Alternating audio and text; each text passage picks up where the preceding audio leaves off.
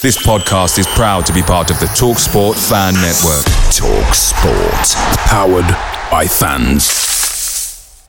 The TalkSport Fan Network is proudly supported by McDelivery, bringing you the food you love. McDelivery brings a top-tier lineup of food right to your door. No matter the result, you'll always be winning with McDelivery. Order now on the McDonald's app and you'll get rewards points delivered too. So that ordering today means some tasty rewards for tomorrow. Only via app at participating restaurants. 18 plus rewards registration required. Points only on menu items, delivery fee and terms apply. See mcdonalds.com. The Talksport Fan Network is proudly teaming up with Free for Mental Health Awareness Week this year. As football fans, we often pride ourselves on knowing everything, from which substitution can turn the game around to the quickest route home to beat the crowds. However, when it comes to discussing feelings with our friends, we might not always feel as confident. That's why we're here to equip you with the right tools so you can reach out to those who can help. If your mates are struggling, let them know that the Samaritans are free to call on 116 123. That's 116 123. They are there to listen without judgment or pressure 24 7, 365 days of the year. Let's all take a moment to talk more than football.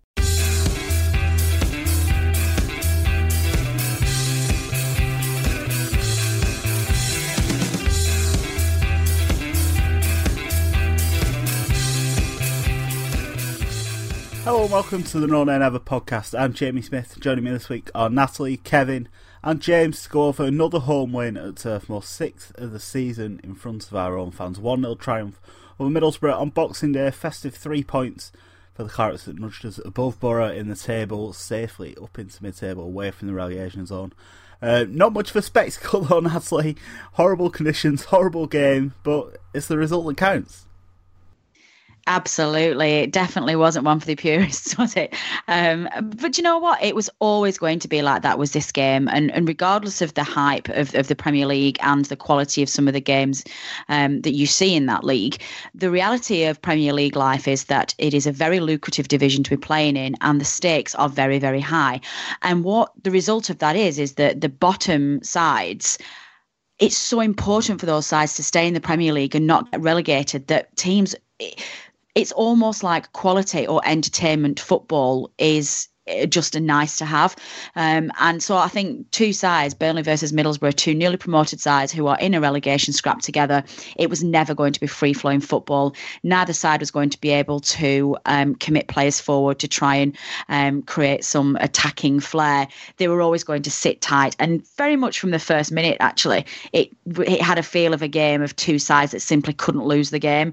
Um, I'm not going to go as far as to say that both sides set up for the draw because I think that's incredibly difficult, and I, I, certainly don't think we did that, not intentionally anyway. But there were certainly two sides there who realised that they couldn't afford to lose. And what normally happens in those scenarios is it's either a nil-nil draw or somebody nicks it as a one-nil. So yeah, I'm absolutely delighted with the result, um, albeit it wasn't the most entertaining football. But I agree with you, Jamie. I don't care. The points matter. Yeah, well, this at the end of the day, people aren't going to remember how poor a game was. They're going to remember whether or not we stayed up or not. Um, mentioning the conditions briefly there, James. I don't know if it came across um, on the highlights on Match of the Day and stuff, but really windy, heavy rain. It's almost inevitable that a game doesn't have a lot of quality when it's so difficult to play. Yeah, it was really blustery actually at the turf. It it, it was quite a mild day temperature wise, but um, I think it's one of the coldest I've felt this season so far. The, the game, just because of that wind, it was you know really biting wind, strong. It was blustery. It, it wasn't always in one direction, um, and I think it you know affected the game significantly.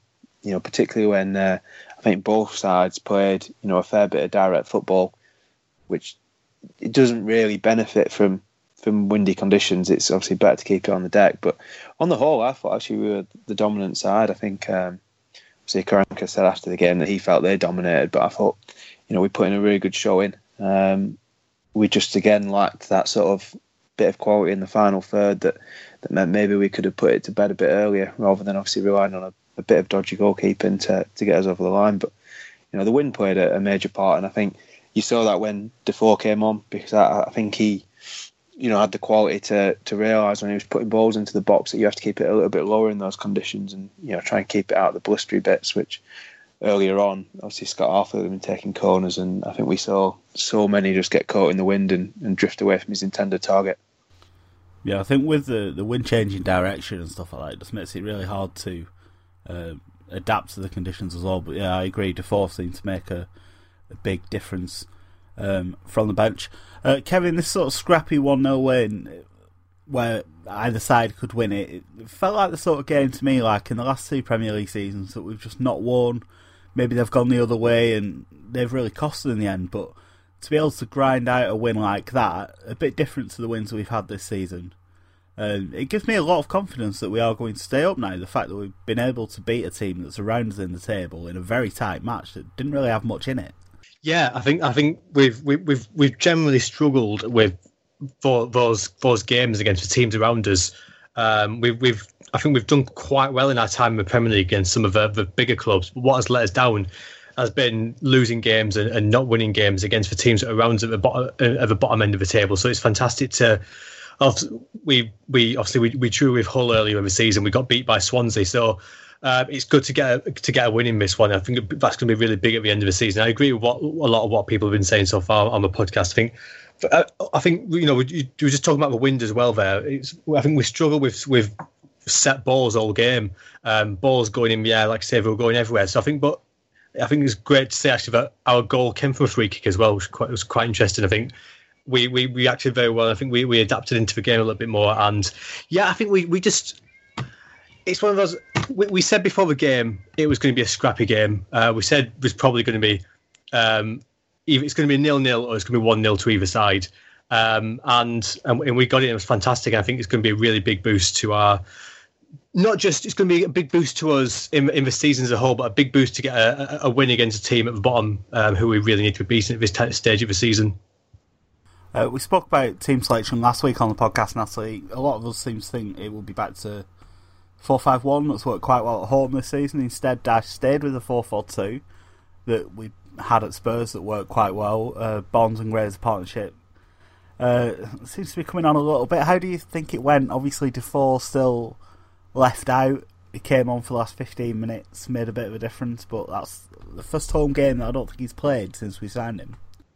Yeah, it was it's quite an interesting seeing the the team sheet come out at beginning of the game, and it did pr- provoke some quite um, strong opinions on social media before the game. A lot of fans very very critical of sort Sean Dyche for leaving Defoe out. Um, I was disappointed not to see him start, but to be honest, there's the main reason for me for me for my disappointment. Sorry, was that we very rarely get players like Stephen Defoe at Turf Moor in our side, and it's only in recent successes that we've been able to sign players with such flair and such quality. So it's a natural reaction that fans want to see him play every single week. I don't. I want to see him play. I want to see that quality. I want to see him live, and I want to see him passing the ball around Turf Moor. Of course, I do. But again, we go back to the first point that we said in the opening stages of this podcast. It's very much about the results. And Sean Dyche obviously felt that the 4 4 2 that worked so well against Spurs, and it did, we were all at the game um, against Spurs, and that first half was a really, really strong performance. So, in that sense, it doesn't surprise me that he chose to start the same players in the same formation as he did at Spurs. I assume believing that it would be more effective against a weaker side in Middlesbrough than, than the strong side that Spurs were. So while it's disappointing, it it was good to see that it, it was effective and it you know it, they did play well. I think we had a shaky first 15 minutes. There were a few players out of sorts. I think Michael Keane especially looked really um, uncharacteristically um, a bit off for the first 15 minutes. But once that opening stage sort of passed, um, they look they look fine. And and you know it's a big call from Dyche, um, and he had to get it right because if he if he'd have made that call and got it wrong, there was going to be a huge amount of pressure on him from throwing away a chance to get three massive points from another relegation rival. On the just quickly on the Defoe thing, I thought there was one. Uh, one moment that was maybe one of the strangest things I've ever seen at the turf. He hadn't done anything, you know, particularly special by that point, but he went over to take a corner, and the whole ground started giving him a standing ovation, which I think you know gives you an idea of obviously how fans felt he should yeah. have been playing. Uh, I saw that as I've well. I've never seen that. Well, it was right down the corner where I sit. Actually, was that thing? I do you know what I think that was because I thought the same as you, Birdie, when they did that. I thought well, that's a bit odd. He's he's only been on the pitch about five minutes, and and whilst it was good to see passers actually finding the men and really good crosses going in. I think it was more of a reaction to the press reports this week about him being unhappy that have surfaced in um, foreign newspaper from journalists saying that he's unhappy at being benched. And obviously, fans have picked up on the fact that there's something going on and is a little bit unhappy to be dropped. And I think it was, I think it was a show of support of saying like, you know, we love you, don't worry, don't disappear and leave us more than anything else. I think I think hopefully that's really important because we know that he had a, a really difficult, shall we say, relationship with fans um, um, in, his last club. So I think hopefully, yeah, hopefully we can really show him that we we really appreciate him, we're really behind him, we really want him to uh, to get back into the team and, and have a big impact in our season. Hopefully, you know, none of us really know how he's feeling, but if he is feeling a little bit um, disenchanted at the moment, hopefully we can all get behind him and, and him and Dyche and the team and everyone can, can can come through and he can come into the side, get a good running the side again and have a big impact on the season. Yeah, I mean, I'm sure we'll come on to the, the Sunderland game towards the end of the podcast, but I think um, Hendrick's suspended and Marney possibly injured, so it would be a massive surprise if Defoe's not in the team um, for the Sunderland game, but then we said that last week, so um, we'll have to keep an eye on that one. Uh, moving on to the goal itself, then, James, right at the end of the game, Defoe had a very small impact winning the free kick. Um, that we scored from, but it was the sort of instinctive finish from Andre Gray that we saw a lot last season and not really seen enough of this season, but with the service he's had, the suspension he's had, chance to have been at a premium, but it's going to be a massive boost for him to get his second goal of the season. Yeah, it's it's fallen to him in that place that I think I've mentioned so many times on the podcast. You know, getting the ball sort of around the penalty area between the two, you know, edges of the six yard box, and he's got half a chance to score. You know, he takes it, hits it well.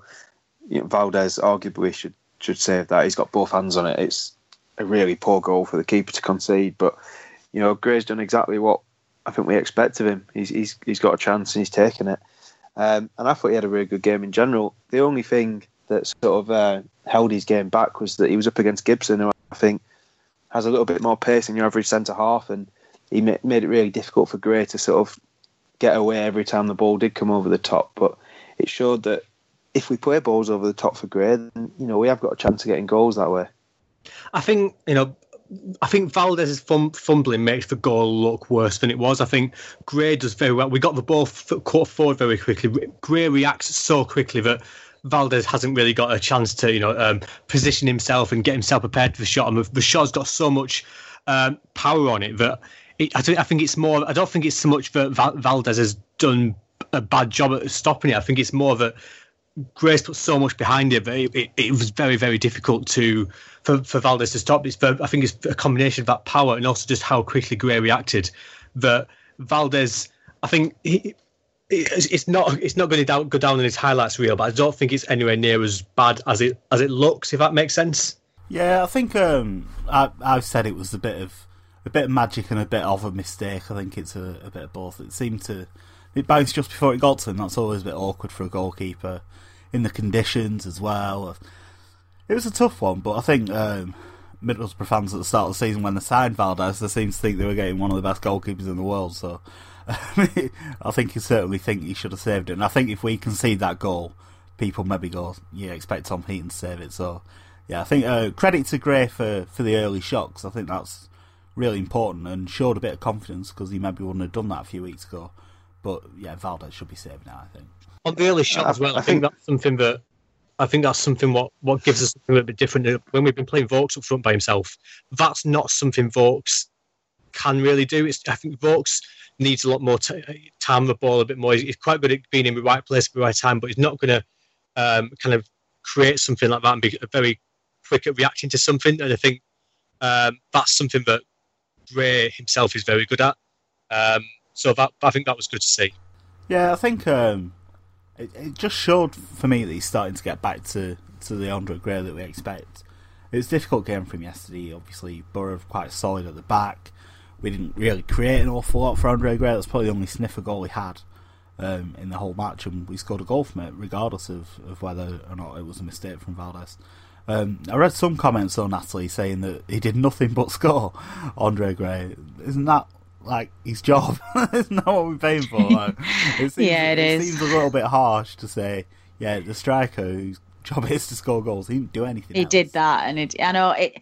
It's a really funny one, and, and I think um, that there's quite a lot of. I heard the, the same as you guys had. I heard quite a lot of uh, grumbling around me at the game.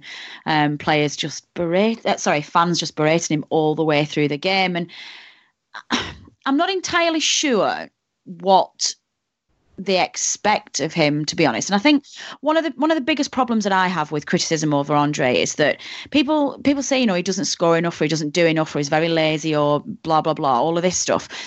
But he's got practically zero supply line at the moment in this side. We've talked and talked and talked at length about the lack of um, creativity in that side. And until he has players who can feed him the balls that he can run onto or can create chances for him out of midfield, then I don't really know what what else he expects out of him.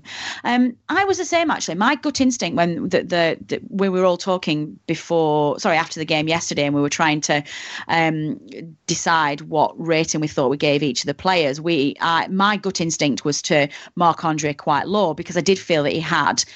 I was on that same category of people who thought he had quite a quiet game, which he did.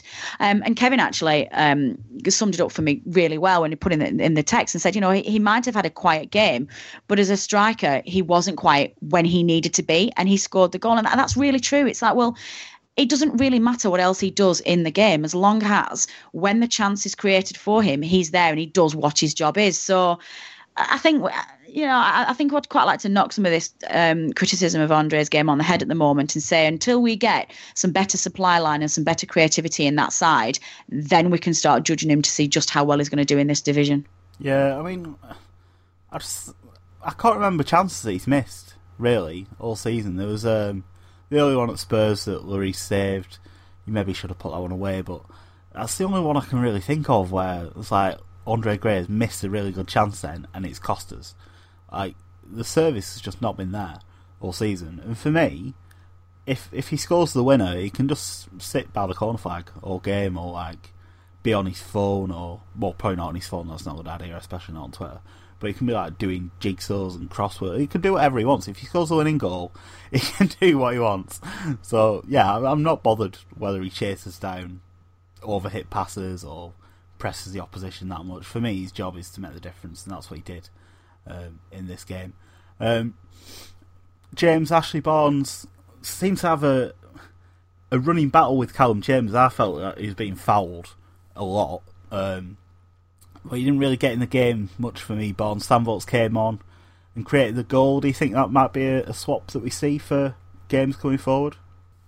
Yeah, it, it, could be. I think. I think part of the problem with Barnes, you know, when he gets into these uh, these battles is that referees seem to have his name. I think as you know someone who is looking to to win, you know, win free kicks, and someone who's maybe you know playing the game on the edge. I think both him and obviously trying to force his opponent to play right on the edge, and as a result, he doesn't necessarily get some of the stuff he's, he's entitled to because you know I thought.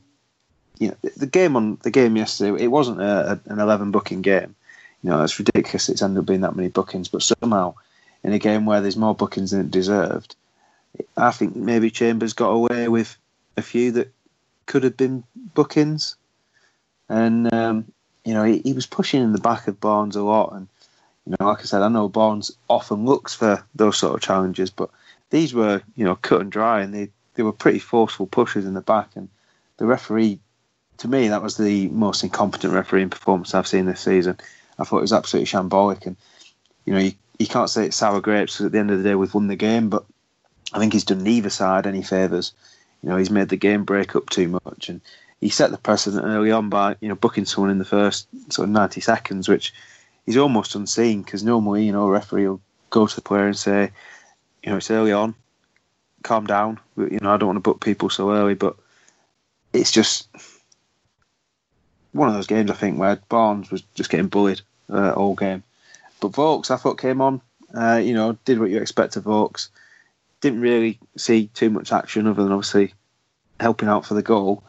Um, but we know what Gray and did together last season, so I think you know there's potential there that that, that could be how we line up on uh, on New Year's Eve. But I think it could be all change anyway, obviously, with Hendrick now being uh, suspended. Yeah, I think um, this time of year when you've got the games so close together, you normally see a bit of rotation anyway. No, know Dyche likes his settled team, but I don't think it'd be too much of a surprise if there was uh, a couple of changes that weren't forced um, as well. But we'll come on to that a bit later. Um, one of the changes that we did see, uh, the only change, was it the only change? Uh, Flanagan came in for Lowton. talked about this on the podcast last week, what Dyche would do. I suspected he might have gone to Tarkowski. Um, and another mixed bag, really, from, from Flanagan Kevin. We seem to play quite well when he plays, weirdly. I think we've only lost one of the six league games he's played in this season. Um, but he, he still doesn't really look like a defender at times. It's really weird. No, I think it's it's hard to judge really because a, a, lot of Middlesbrough's most um, their, their, biggest attacks I thought came down his side, but I thought they were really targeting him. Um, you see, every time they got the ball forward, they were targeting it over to their, their left hand side, so our right side. and We were going down down Flanagan's side. It's almost like they'd identified him as a bit of a weakness. Um, and a lot of the time, he looked impressive. He looked like he come away. He's, still, I think, like I think it was James the other week mentioned, but he's got the most bizarre tackling um, style ever.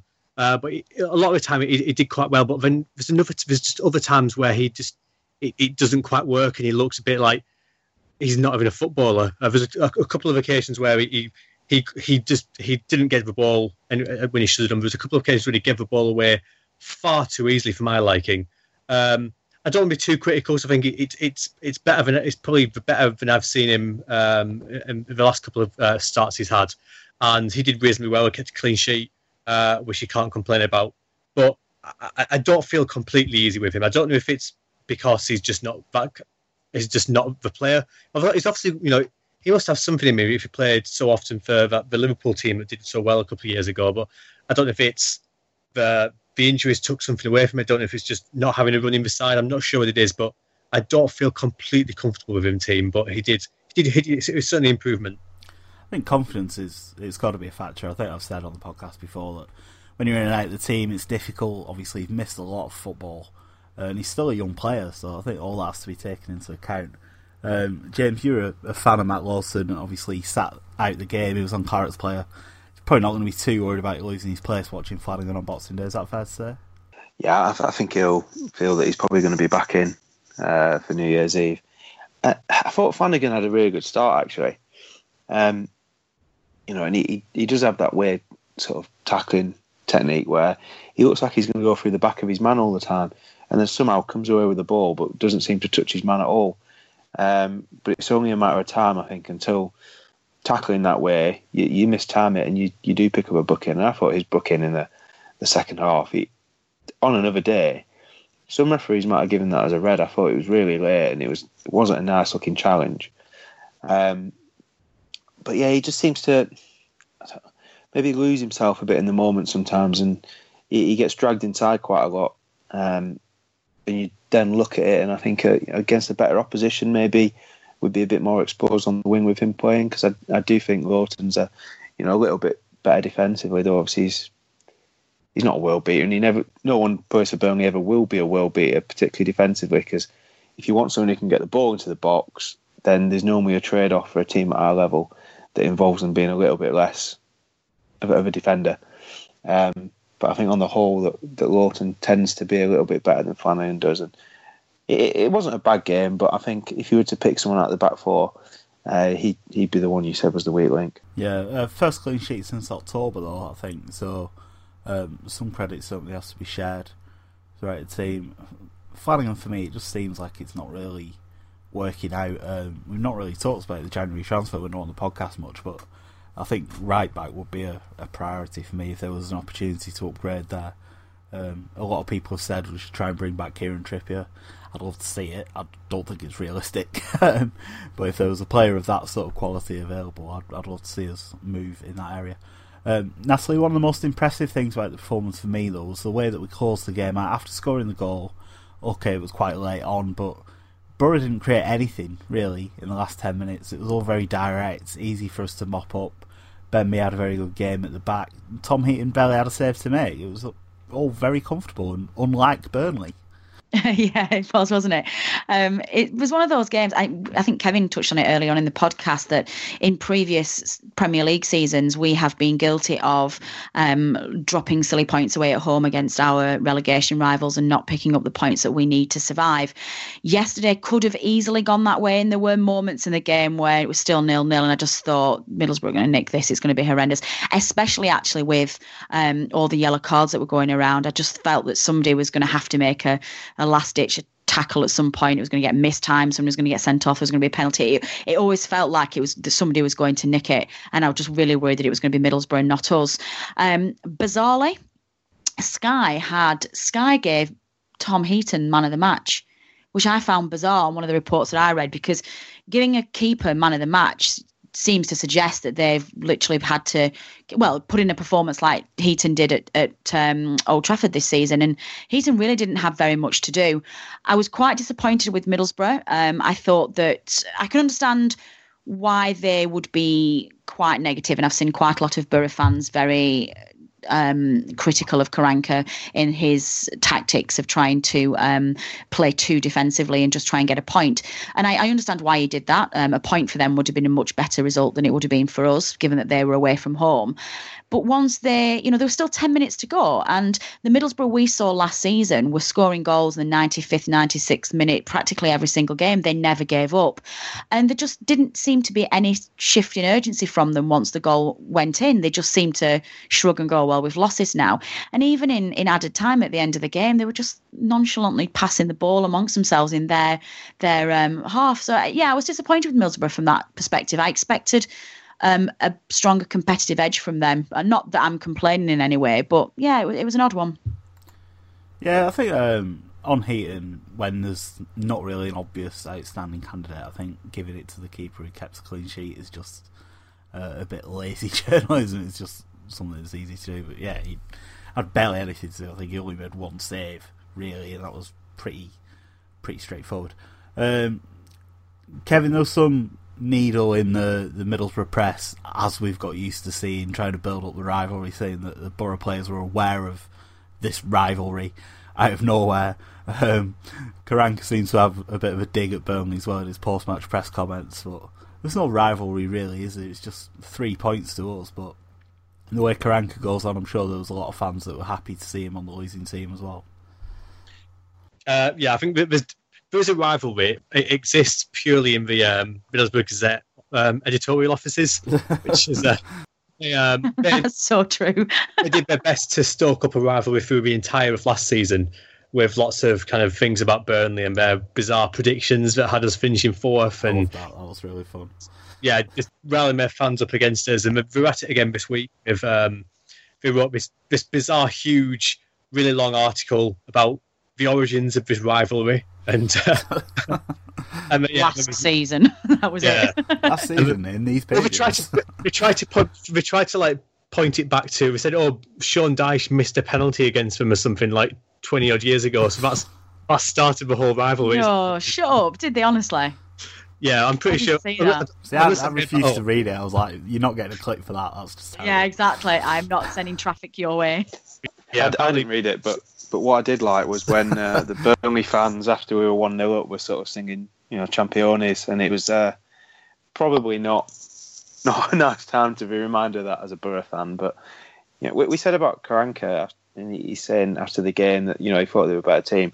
I've seen his tweet, and the amount of responses from Borough fans who are like, you deluded, is is amazing. So I don't know whether the Gazette's now like some sort of, you know, Karanka propaganda machine, but it seems like most of their fans don't see things the same way. I, I, just wonder if I just wonder if that the the, the meant that kind of rival what they manufactured before the game. It, there, there, was a story in the Boro Press also saying that the players were aware of, of, the of the rivalry and the tensions leading up to the game. And I just wonder if that helped us in any way. I think Sean Dyche has often set up his team with almost like a, a siege mentality, almost if everything's against us, and we really enjoy those games where we can really battle against something. Uh, and I think if if Middlesbrough's press did this uh, a little bit of bitterness between us and built the game up a bit more, I wonder if that did actually help us. Uh, played into our hands a bit. Yeah, I think you've got a point there, Kev. I think I'm, I'm quite. It's quite interesting that Birdie picked up on that um, reaction. Actually, I saw that on social media yesterday, and um, I did have a bit of a smug chuckle to myself. But Birdie's right. The Middlesbrough fans at the moment are not happy at all, um, and I do wonder.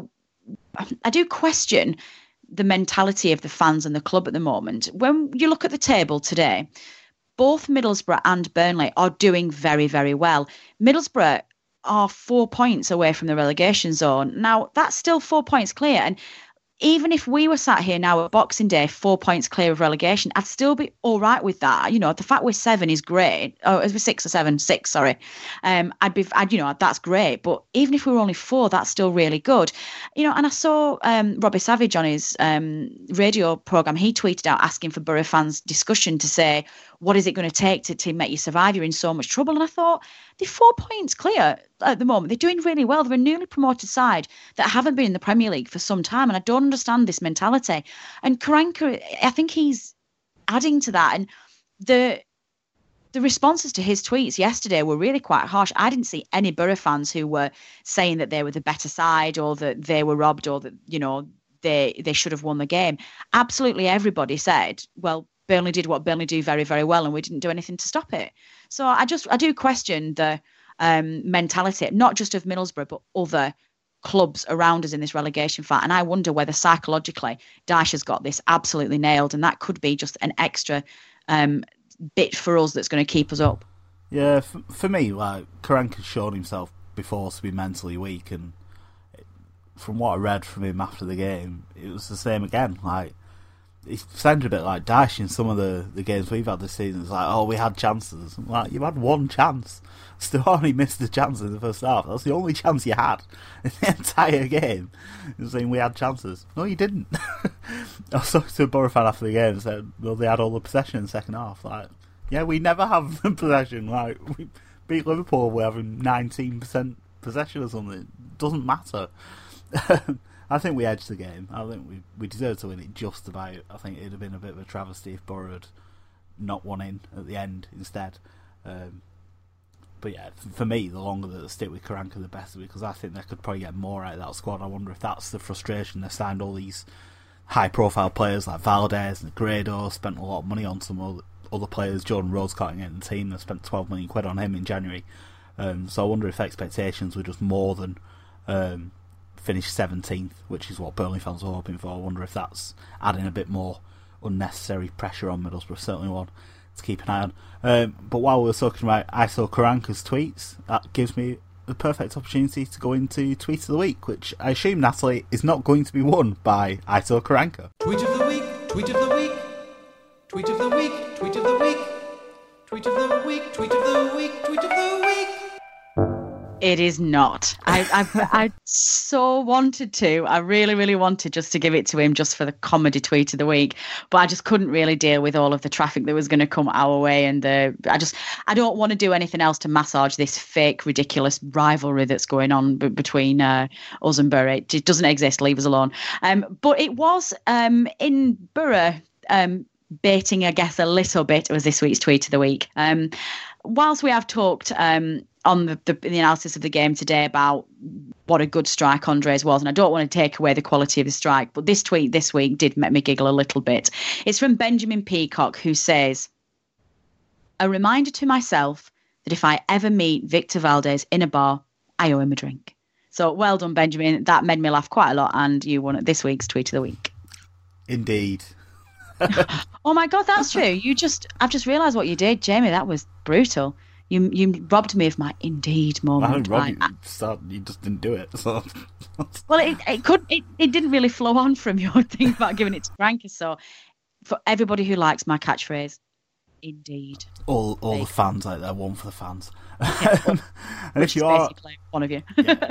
and if you are a fan of the podcast, I'm all about the faultless segues on this week's podcast. We are currently running a Kickstarter campaign to support the podcast throughout the rest of the season and for the rest of the year, hopefully. As well, we've raised quite a bit of money already. We've had a lot of people contribute, but if you do want to contribute further, or if you haven't donated yet, please feel free to do so. We'll put the link to the Kickstarter in the show notes. We've got various rewards starting from uh, thanks on the podcast, stickers. We are running out of stickers, so if you want an exclusive No Nay Never sticker, you need to hurry up. Um, you can introduce the podcast, be a guest on the podcast, or come on and do a quiz. There's loads of different things you can do. Rewards range from £3 to £200, and the first thank yous are coming up next. So thank you to Craig, Patrick Ford, Derek Scott's Foot, Catherine Elledge, Ian D, Roger Howarth. Special one to Roger, actually. He was our first pledger, so thanks very much for getting us up and running. Dave Jessup, Jim Knight, Nigel Hodgson, and Layla Marks. Thank you very much to those 10 people who have pledged to our Kickstarter. Um, moving on then, before we talk about the Sunderland game, um, Joey Barton has unfortunately been in the news again. Um, apparently signing for Burnley he was at the turf yesterday, but the FA have charged him over over a thousand um, bets on football matches over the last ten years. Um, Kevin, it's a strange one this because the rules changed in 2014, um, but Barton had been tweeting about putting bets on apparently, so it just seems weird that they've picked up on it now. Although I'm not suggesting it's conspiracy against Burnley. No, it's it's, it's a strange one. I've, it's it's it's weird that Burnley could potentially be um, disadvantaged twice in the, in the space of a few months for something that happened has happened kind of historically. We don't know when it's like it, this. You know, he could have been placing many of these bets last season when he was with us, so it's it's difficult to know too much without looking at the details. It might be the case that he's been doing lots last season. It might be the case that these are all historic to when the rule change came in, when the rule change and he stopped doing it. It's it's difficult to know really because I think the FA have said it's within a ten year period. Um, but like you say, obviously the the rules change before. We don't know if uh, the, some of the bets are related to the new law but happened before it came in, or, or related to the law as it was at that time. So it's quite difficult. But um, yeah, I mean, obviously you've had the, the, fans coming out saying, "Oh, it's a conspiracy against," and basically anything that happens now is a conspiracy against Burnley. Um, so it's like you can imagine the FA setting a big, uh, a big meeting room every week, trying to find the, the newest way to stick to to ruin our chances. But um, yeah, I think I think the logical thing is that he's been charged in Scotland, and that's prompted the FA to have a bit of a look of it. Uh, I think it'd be it'd be silly for the FA not to do that. Really, if, if they see him as somebody who has played in England for his entire career, goes up to Scotland and gets charged with um, with, betting illegally, and of course, yeah, of course, the FA are going to look at it. So uh, that's that's that seems to be the logical thing for how it's happened now. Hopefully, um, if if you take the, the, Scotland precedent for how many bets he plays and how many time or whatever, it, it could face a pretty big ban. Hopefully, um, it won't affect too much. I, I, I, really hope it doesn't affect his move to us. I hope he can still come into a side and uh, and and give us that bit. Like I said, I think I mentioned the other week. It's, it's not just the he, his ability on the pitch. What I think he brings, it's, it's that real mentality and that real winning mentality and the the mental strength he brings. So I really hope that we can.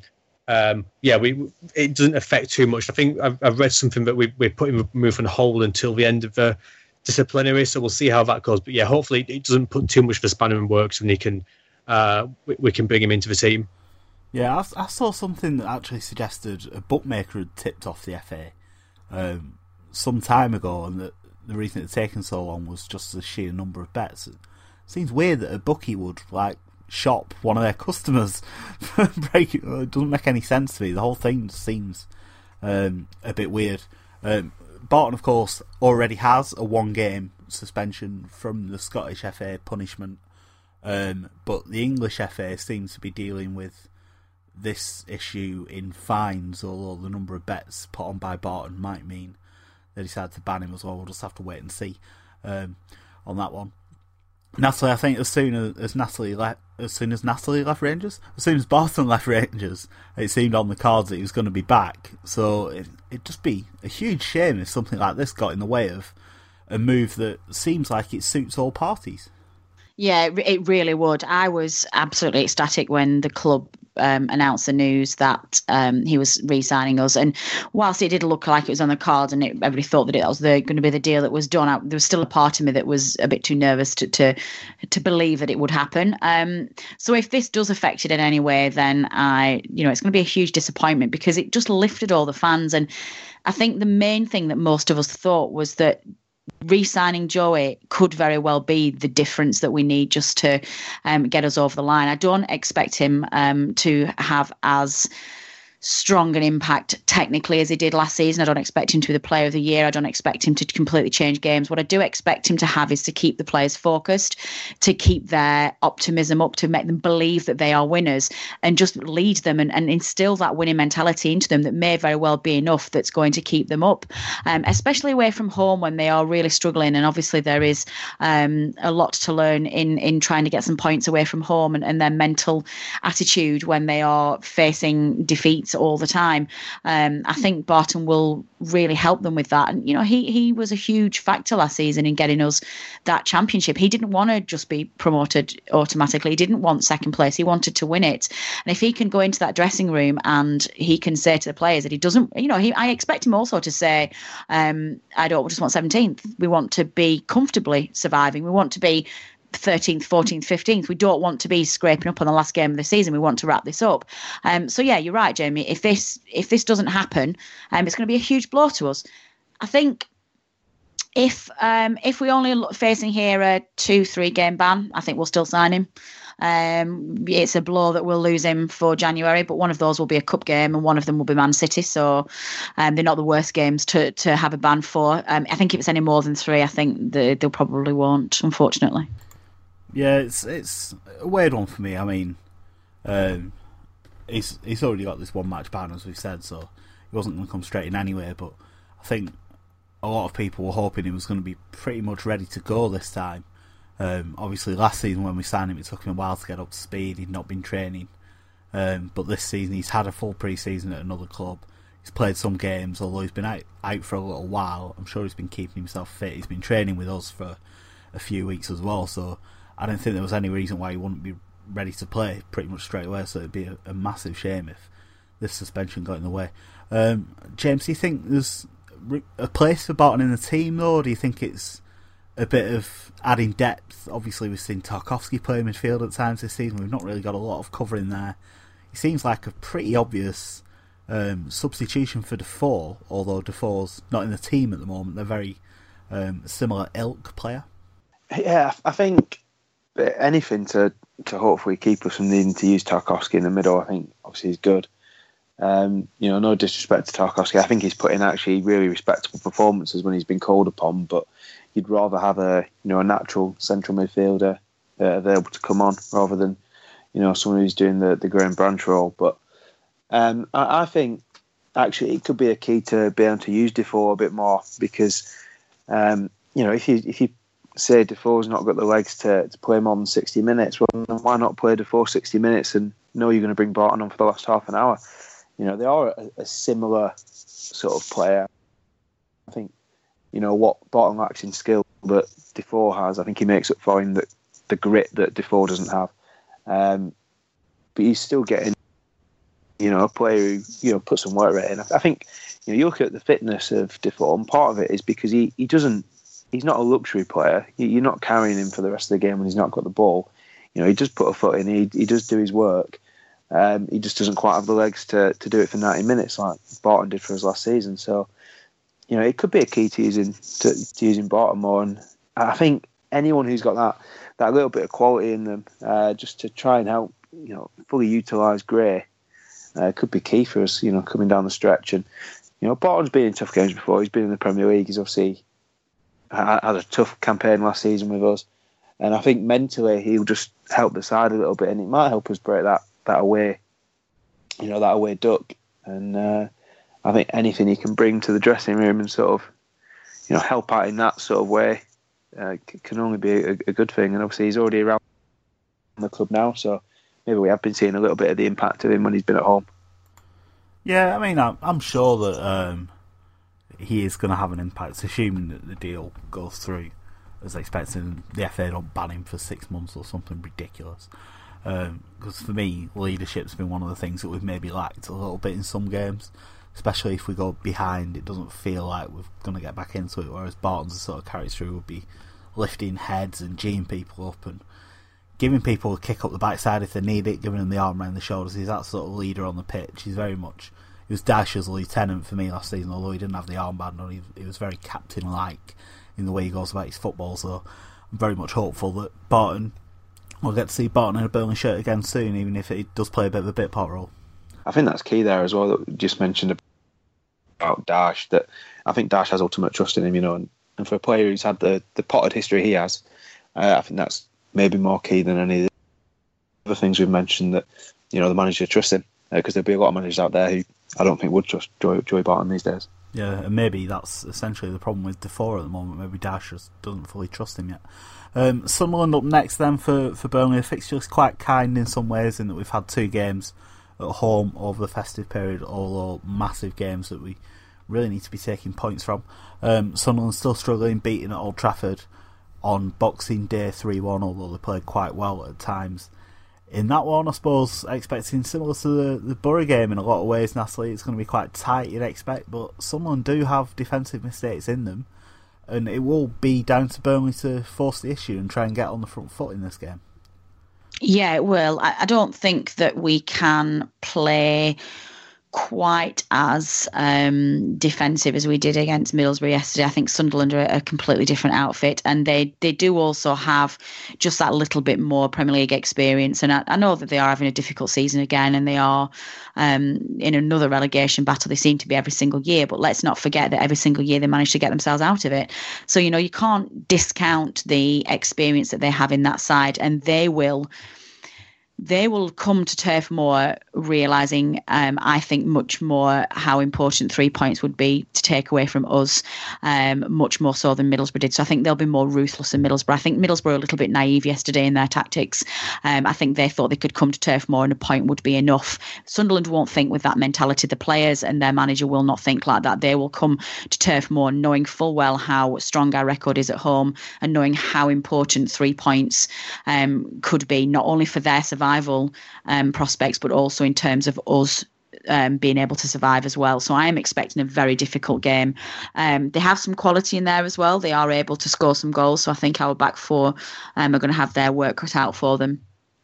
Saying that, we've beaten better sides than that at Turf Moor, and I don't think we've got anything to lose. And, and I genuinely think that we will play um, to our strengths. And, and, and I think providing providing we can set off and have the first half that we know we usually do have at Turf Moor, and we can get in their faces and we can really create some chances, and I think we'll be absolutely fine. If we set off too slowly and don't um, attack them and play a little bit too passively, then I think we can find ourselves a couple of goals behind very, very early.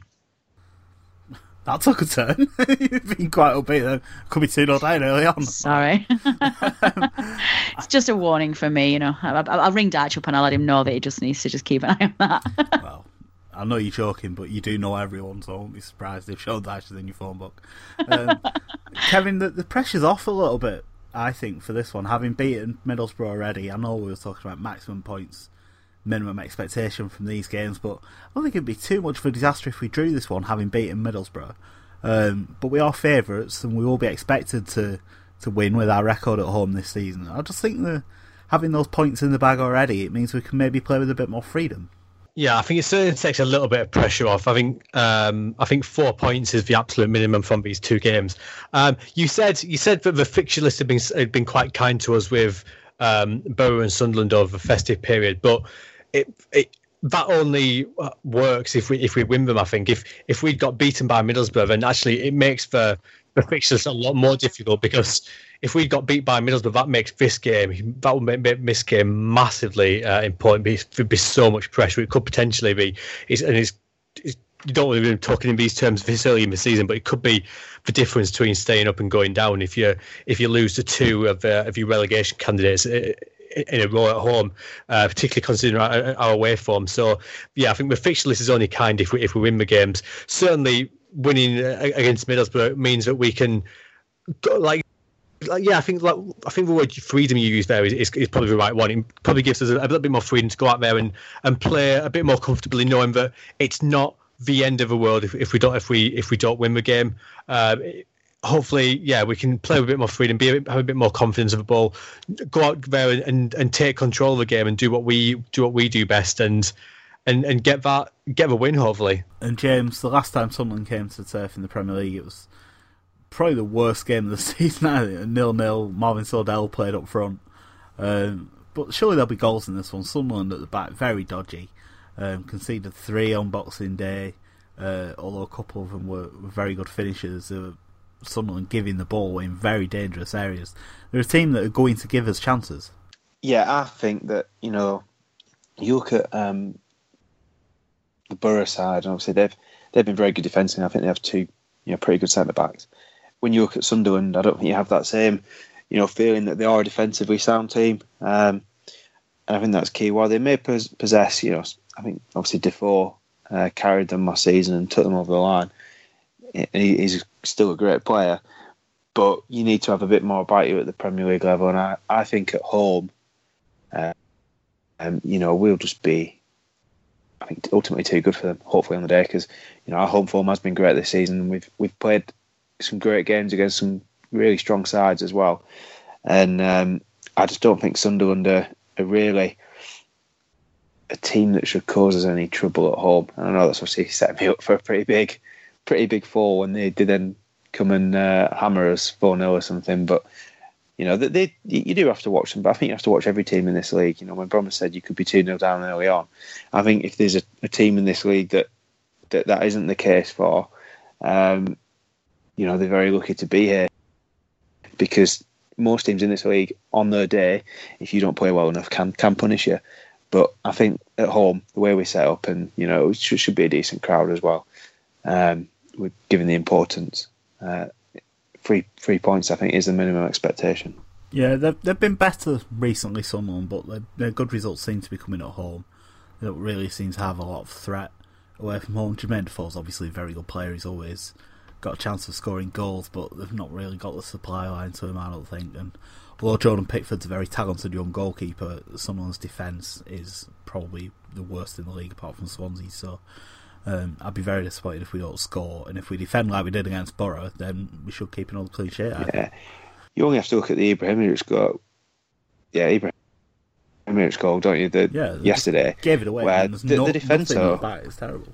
All over the place. If if they pass the ball around like that, but with the way we press, I have no doubt that you know they'll they'll get the pocket pit. They'll get it picked by, you know, either Dean Marney or Andre Gray, and they clearly didn't have the pace to to then recover. And you know, I, I think ultimately we need to play to our strengths really, and you know, we need to recognise Andre's, you know, a, a pretty quick lad, and um, their defence is a bit porous. So I'd be saying we we need to look at ways to thread the ball in behind and you know get it to Andre's feet in a dangerous area and you know they've got a good young keeper, but he can't carry them. I don't think for for a whole game against us.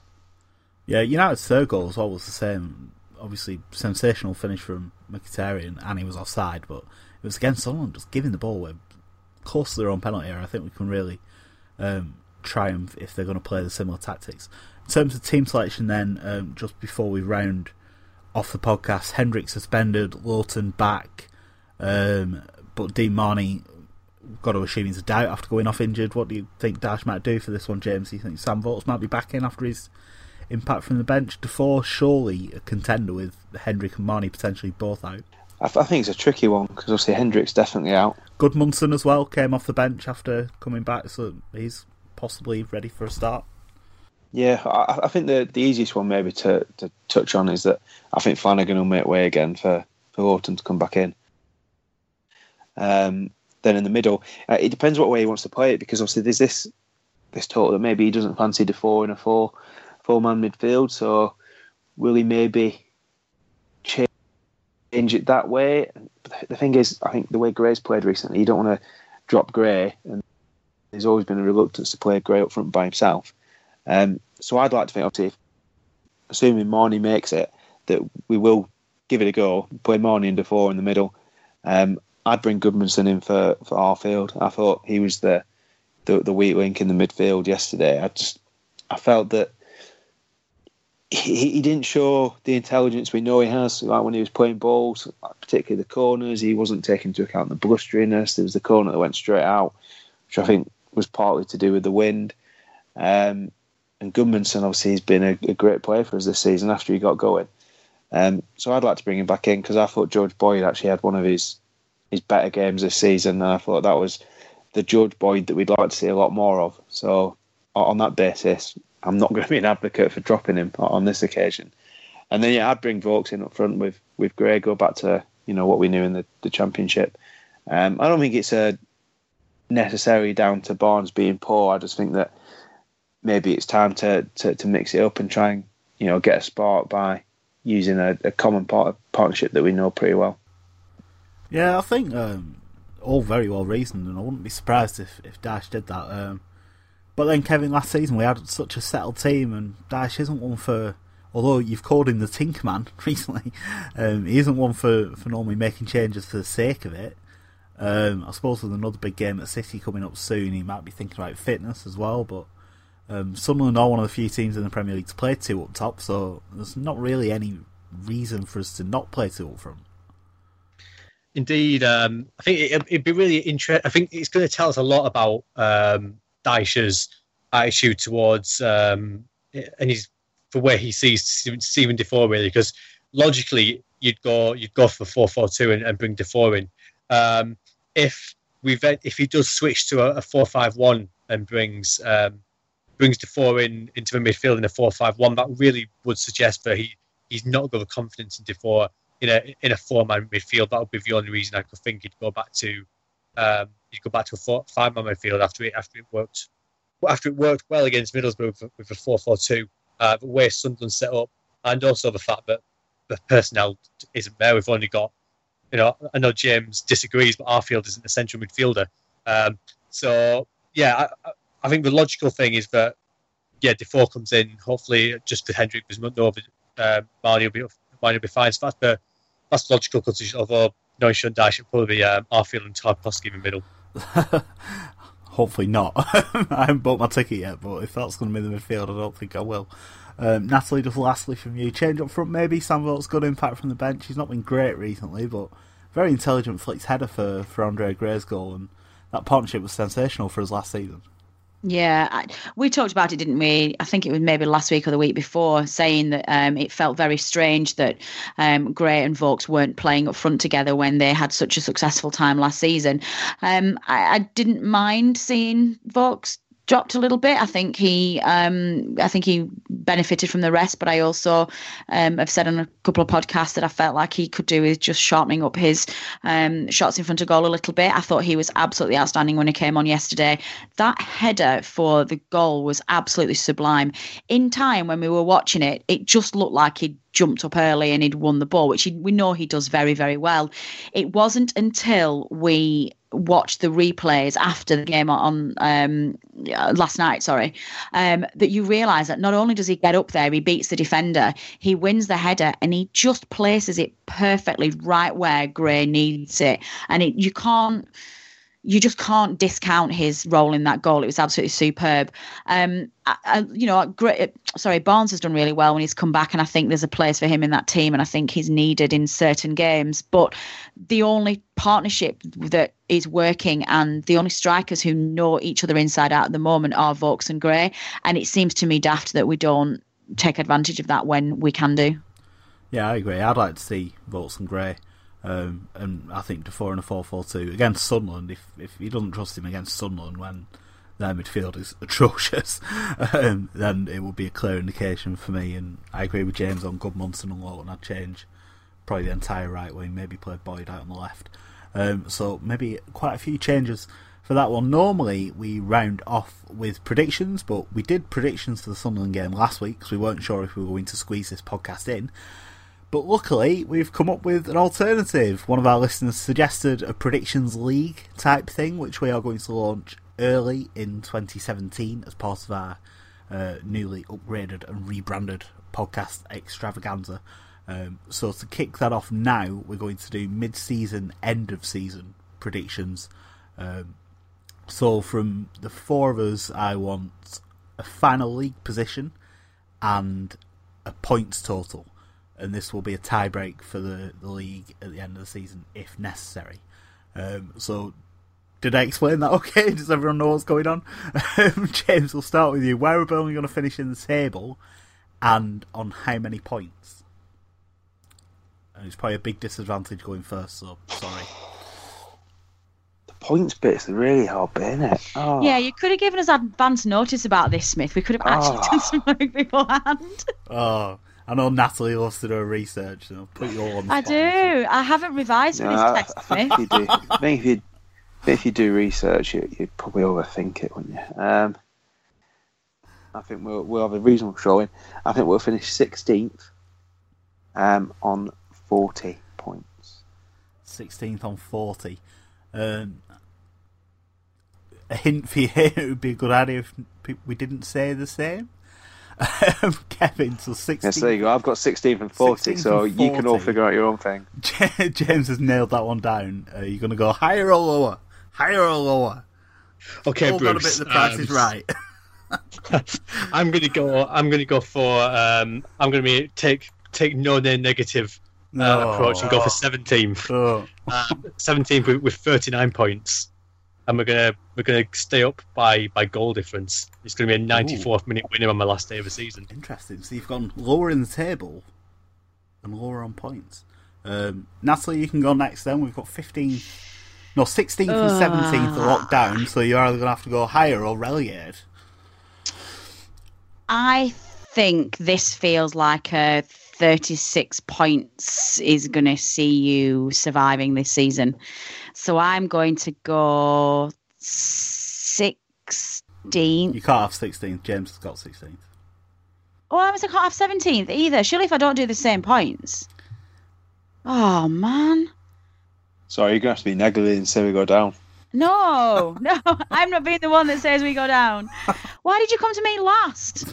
I haven't is gone yet. I'm last. Sigh.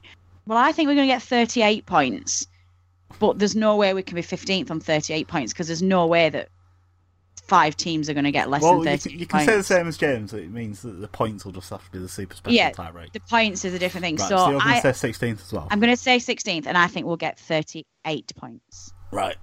And I'm going to Well, this changes everything. Can I? I want to. No, no, I'm joking. I'm going to go lower than everyone so that if we do get relegated, at least I can say I was right. so I want to say 18th and say 37 points. So if we do really badly, I'll at least look clever. Um, if you want to join in with us, please do feel free to send us your predictions. You do so via Twitter. Uh, our at is at non evernet as always. Get in touch with any feedback, comments, questions, etc. Email address is podcast at nonanever.net. You've still got time to pledge to our Kickstarter as well. I didn't mention it earlier, but we've put some new goals up there. The next one is to interview a club legend. We've got a couple of ideas for that, but if there is someone in particular that you'd like us to try and get, please get in touch as well. I think we're about 150 quid away from that goal, and if we reach a thousand pounds, we are going to partner with a local charity as our sponsor for the rest of the season. Again, we've got some ideas on that, but if you'd like to put forward a suggestion, we are open to ideas for that as well. So tweet us at nonanevernet or at nonanevernet even, or email us podcast at nonanever.net if you've got any questions about that. Um, but that's it for this week. Next podcast will be next year um, after the Sunderland game on New Year's Eve. So thanks to Kevin, James, and Natalie for joining me this week. Thanks to Rick, who's provided our art. As ever, Adam, who's back from escaping earthquakes to edit this week's podcast.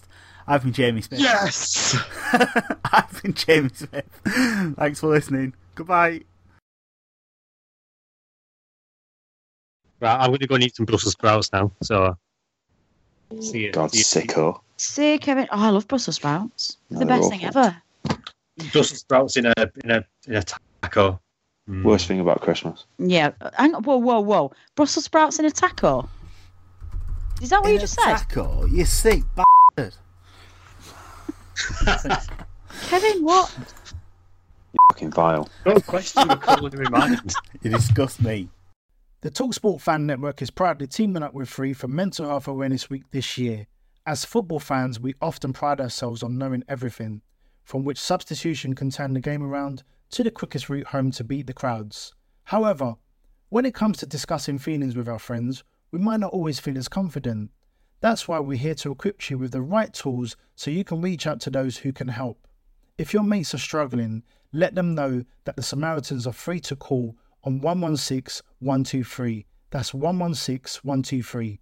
They are there to listen without judgment or pressure 24 7, 365 days of the year.